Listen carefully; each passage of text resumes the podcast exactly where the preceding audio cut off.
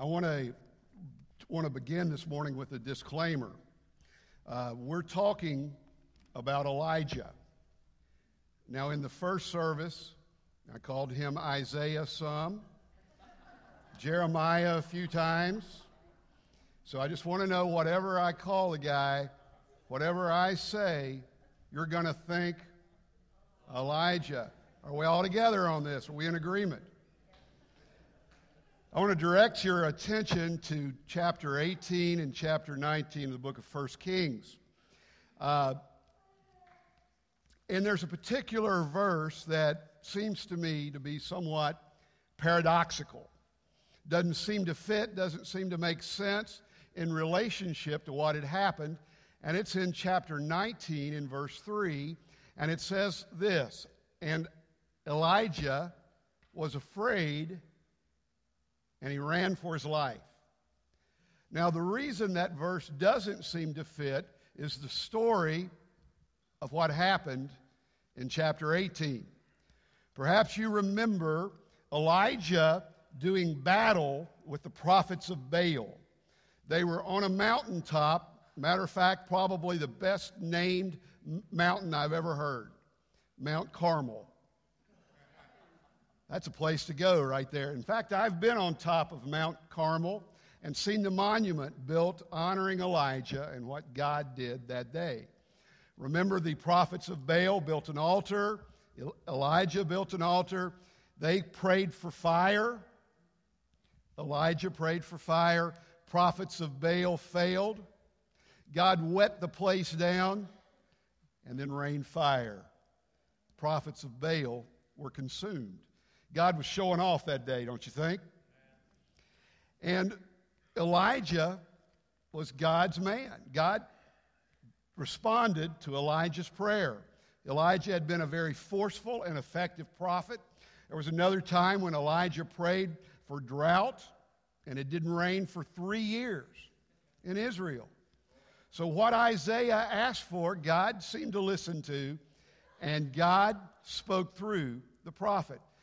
There were some tough days because reigning in Israel during those days was a guy by the name of Ahab.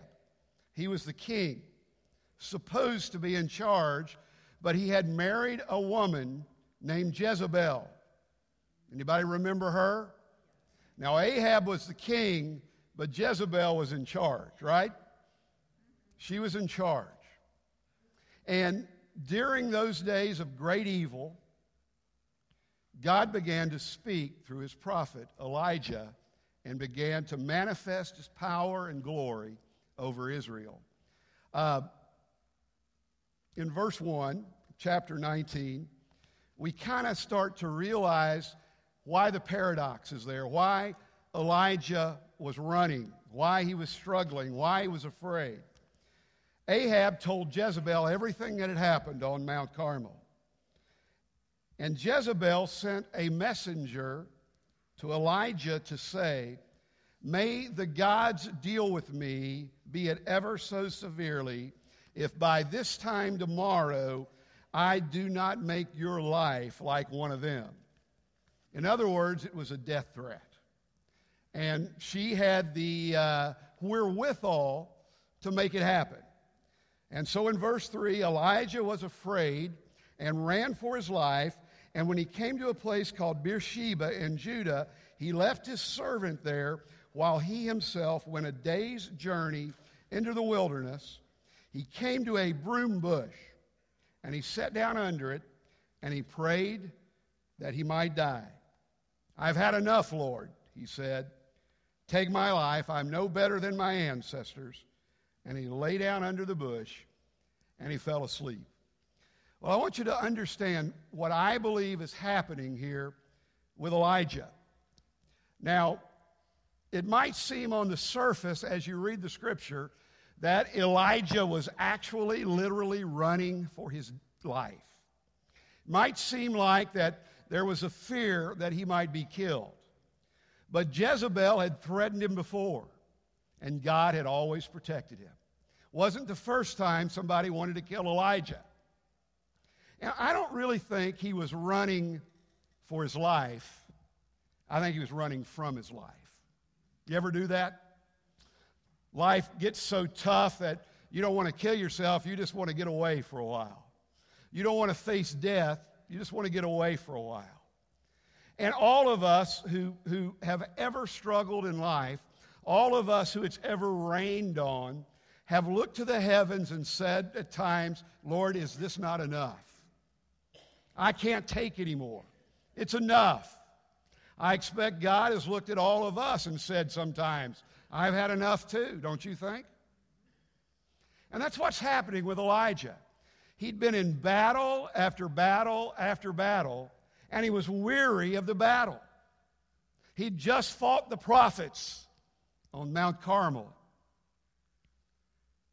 And now, word of a death threat and Elijah is chagrined and he, and he says to the Lord, I'm out of here. I've had enough. I'm going to run. I'm done, God. I'm glad this story of Elijah is in the Bible.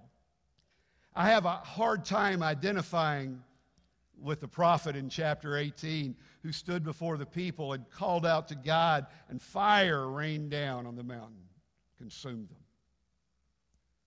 have a hard time identifying with that prophet. But I know all about the prophet I read about in chapter 19, don't you?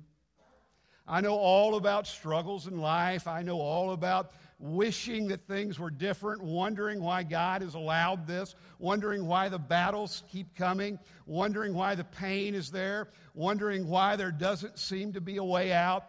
We have all been where Isaiah is here and it makes me feel very confident to see that God not only uses people who are fearful, God not only uses us when, when we really don't know what to do, when we're running and struggling and wounded and broken, when, when life is tumbling in and, and, and it just seems like we're living in confusion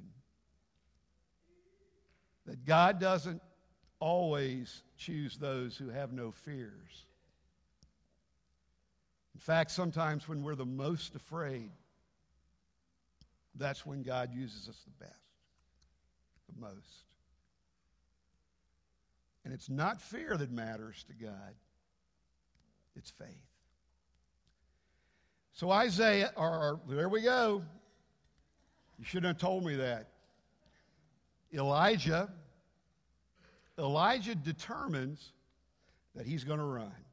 He takes off. And into this run, into this struggle, God speaks some important truth. And I believe these are the same things that he would say to you and I today who are running. To you and I who are trying to get away from whatever is happening in our life, maybe even trying to escape God. The very first thing he says to Elijah in the midst of his departure is this Get up and eat. I want you to look with me in the scripture and see the context of this. Elijah's under this bush, he's asleep, and an angel touches him and simply says, Get up and eat. And he looked around, and there by his head there was some bread baked over hot coals jar of water. He ate and he drank, and he lay down again. And the angel of the Lord came back a second time and touched him and said, Get up and eat, for the journey is too much for you.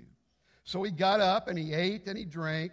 Strengthened by that food, he traveled 40 days, 40 nights, until he reached Horeb, the mountain of God. And there he went into a cave and spent the night. Get up and eat. There are times when we are weary and wounded. There are times when we don't have any energy. There are times when we have just gone the last mile and can't go any further. And I think that's what was happening in Elijah's life. I think he had come to his wits' end, and, and he finally got to this place, and he lay down under a bush and he went to sleep. Before he went to sleep, he said, God, I'm done.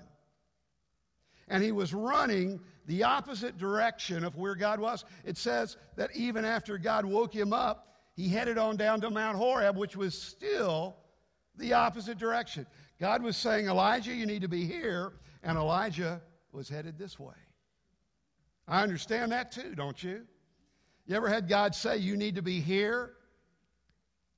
And you got as far away from here as you possibly could.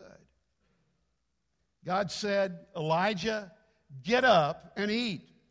Now, I'm not exactly sure that he was talking about physical food here, but if he was, isn't it amazing to think about this?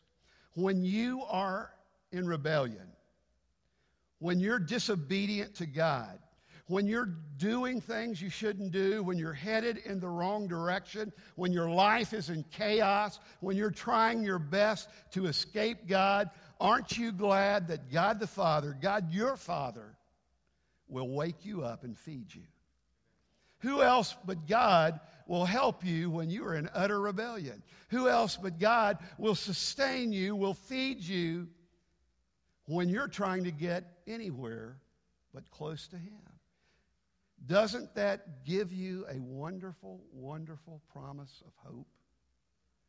That today, when you've run from God, when you've done everything you could to put distance between you and Him, He wakes you up and He feeds you. He feeds you. Bible says this Man shall not live by bread alone, but rather by every word that proceeds out of the mouth of God. I wonder if that's what he was talking about with Elijah. And I wonder how long on this journey away from God you've gone, how far you've gone. I wonder if, if, if, if, if you've done everything you could to ignore God and to ignore His nourishment. I wonder if you've done everything you could to kick God out of your life. And you're here this morning, and God's saying, Get up and eat. Feed on my word, feed on my mercy, feed on my grace, feed on my forgiveness. Get up. Get up, wake up, realize where you're headed, and find strength to turn around. Well, let's see where Elijah goes next. Or, yeah, that's right, Elijah. Let's see where he goes next.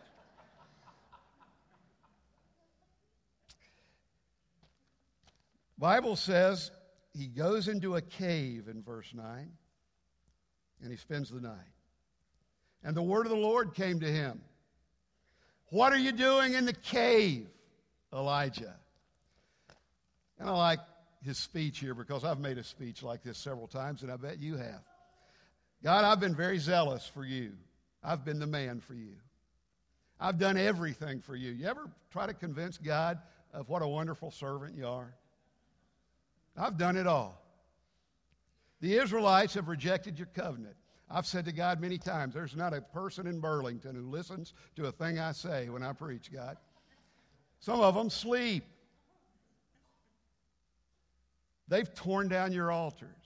They've put your prophets to death with their sword, God. God, you're not paying much attention to this. This is the same God who, about 50 days before, had rained fire from heaven. Elijah had already forgotten. God, where in the world are you? Matter of fact, God, you ever said this? I'm the only one left.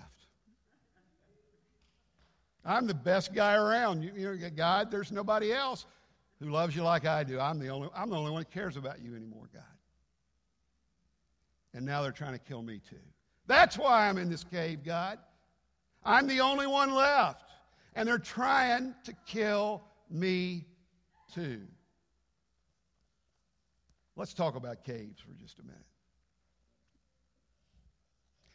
Caves are dark, they're wet, they're scary, aren't they? I was in a cave just the other day.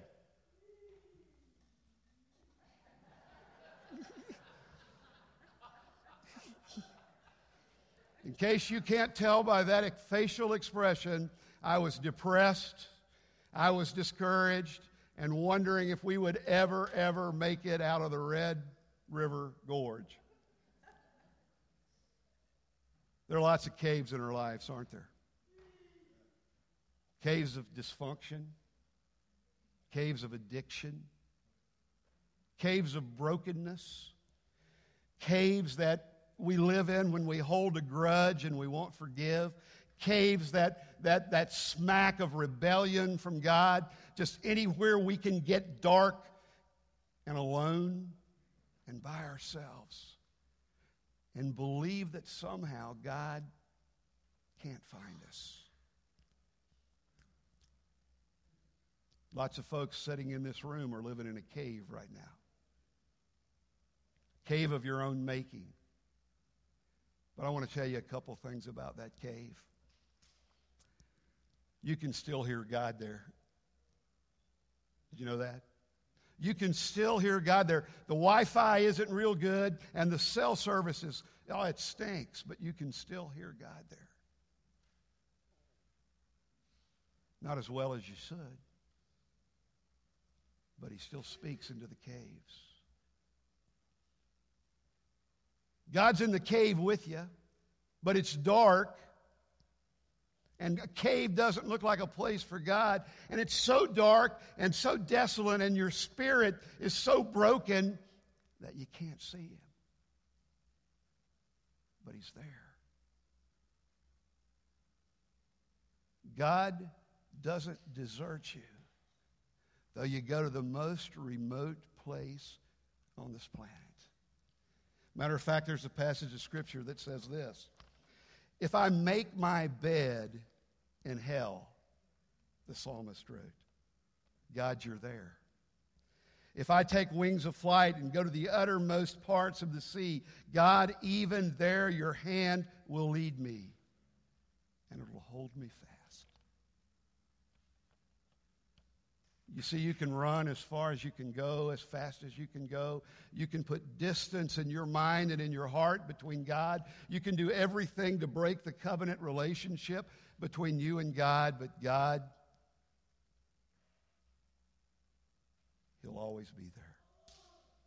There's no place, not even the devil's hell, to escape Him. God is in the cave, but you can't see Him.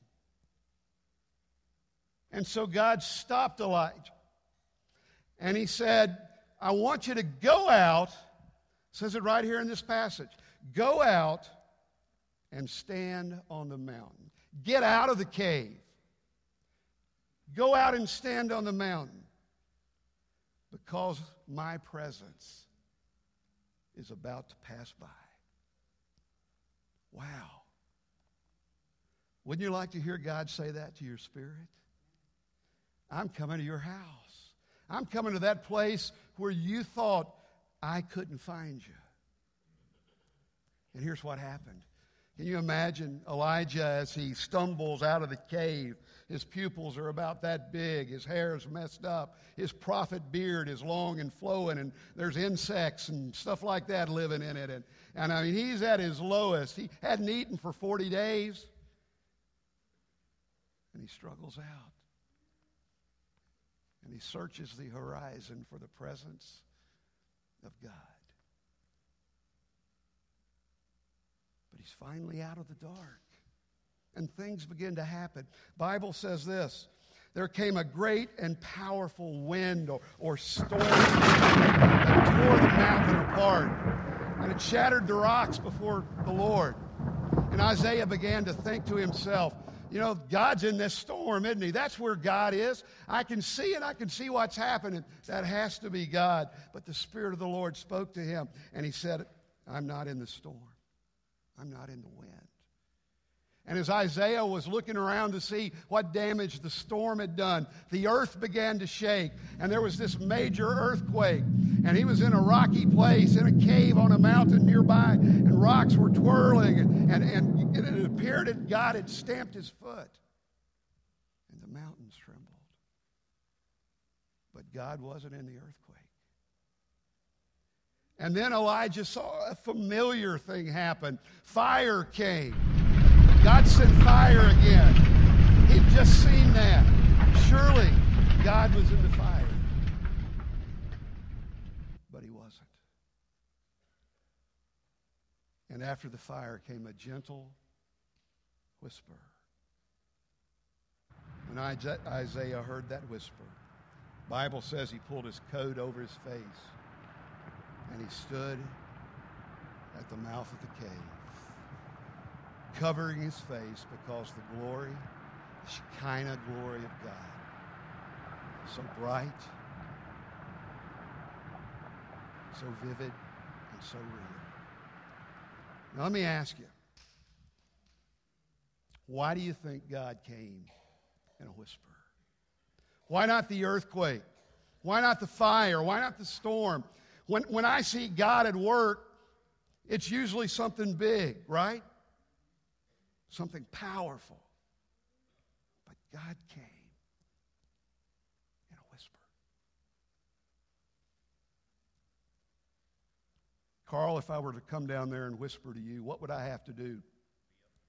I'd have to get really close. And I'd want to know what perfume or cologne he was wearing before that happened.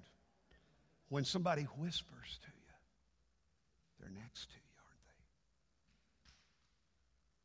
So God came in a whisper because he and Elijah were in the same place. Now, listen to me. When you are at your lowest, when you're in those caves of destruction, those caves of sin, those caves of depression, those caves of anxiety, God's whispering. Because He's living in the cave with you. With you. You see, sometimes when Jesus says, Follow me, when God's Spirit says, Follow me, he leads us to some really, really exciting places and wonderful places, places of joy, places of mountaintop experiences, but sometimes, sometimes we find ourselves deepest, darkest caverns of life where there is no escape. Is there ever a more precious time to hear the voice of God say, Follow me? Follow me to hope. Follow me to a new start. Follow me out of, out of this terrible place where you find yourself. I am here with you. I'm not out there somewhere in a place you can't find me or touch me. I am right beside you, ministering to you, loving you, whispering in your ear. I want to tell you something. I think that movement from a cave to a mountaintop happens every Sunday in this place. And I think you made a quality decision when you decided to come to church today. You stepped out of a place maybe where you couldn't hear God very well. You stepped out of a place where you couldn't see Him very well, and you walked into a place where the Spirit of God flows. And He's going to get all over you today. He's going to speak to you in a whisper that'll sound like a roar. He's going to say, You don't have to live that way anymore. You don't have to bear that burden anymore. You don't have to live discouraged and defeated and depressed. You don't have to live in the struggle of life because I'm with you. And any problem that you have, I'm bigger than that. Bigger than that. Now, I know it's wonderful to be quiet and meditative, and you're saying, hey, great news, God, because that's where I am. But right now, I'd like to hear a great amen for what God wants to do in your life since you're here today. I'd like to hear one better than that, actually. Amen. Finally, and the mute church spoke. God said, Elijah, I'm not done with you yet.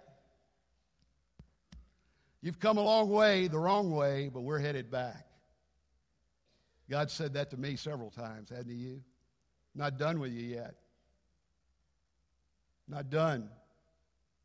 Got more to do. Go back the way you came. And if you continue to read the passage, you'll see that God said, Here's the plan. Got some folks here and some folks there, and a ministry here and a ministry there. Your time in the cave, my friend, is over. Go back where you went. Let me tell you something today. God always has a plan. It was His plan for you to be here, it was His plan for you to hear what He has to say. It was His plan for you to leave here with hope, a fresh start, a burden lifted, excitement. God always has a plan. And secondly, God was saying to Elijah, You're not the only one. There are other folks who've struggled like you. You're not the only one. You're not alone. There are other folks who've made it to these caves, and I've had to come retrieve them. And there are folks as you head back who want to serve alongside you in ministry, who want to pray with you and lift you up and help you to be the prophet that you need to be. Elijah, you are not alone. Listen to me. From the bottom of my heart today, I want to praise God that when I wanted to quit, He wouldn't let me. I want to praise God because when I started to think it was all about me and I was all alone and I was the only one and I had too much on me to do anything, that God said, I'm here in this cave with you. And I want to praise God this morning because I can see by the looks on your faces that some of you right now are wondering if the cave will ever end for you, if the fight will ever end, if the struggle is even worth it. And you want to give up. And God brought you here today to let you know there's hope. No matter what it is, there's hope. No matter how dark the cave, he'll call you to the mountaintop and he'll pass by. So cup your hand to your ear and listen for his whisper. The devil yells. He needs to yell to get our attention. He intimidates us with his loudness. The enemy yells. But God speaks louder in a whisper. As he calls you to salvation today, as he calls you to new faith, as He calls you to peace, as He calls you to end a sin or a, an addiction or a struggle in your life, as God speaks truth into your life, He whispers.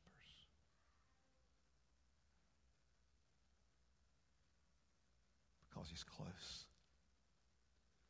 He sits on the pew with each one of you. He lives in your heart. He's close. And He wants to change everything. He wants to change everything. I'm tired of the cave. How about you? Take me to the mountains. Take me to new hope, God. Pray with me. In Jesus' name, we ask, Father, calling upon your authority your power. That you would move us from a place of struggle to a place of forgiveness. Because this whole story, Father, is about your grace. It's about how you don't give up on us, you don't lose track of us, and you never fail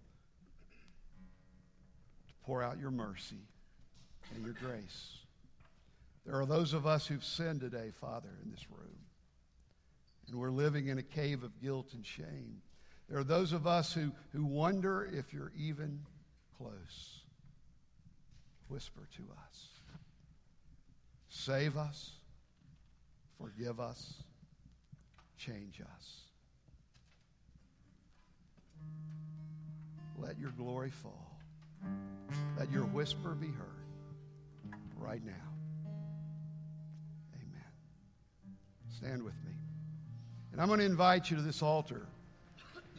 That way's the wrong direction. This way's the right direction. That way's the cave. This way's the mountaintop. Let God's voice, God's power reign in your life right now. You come as.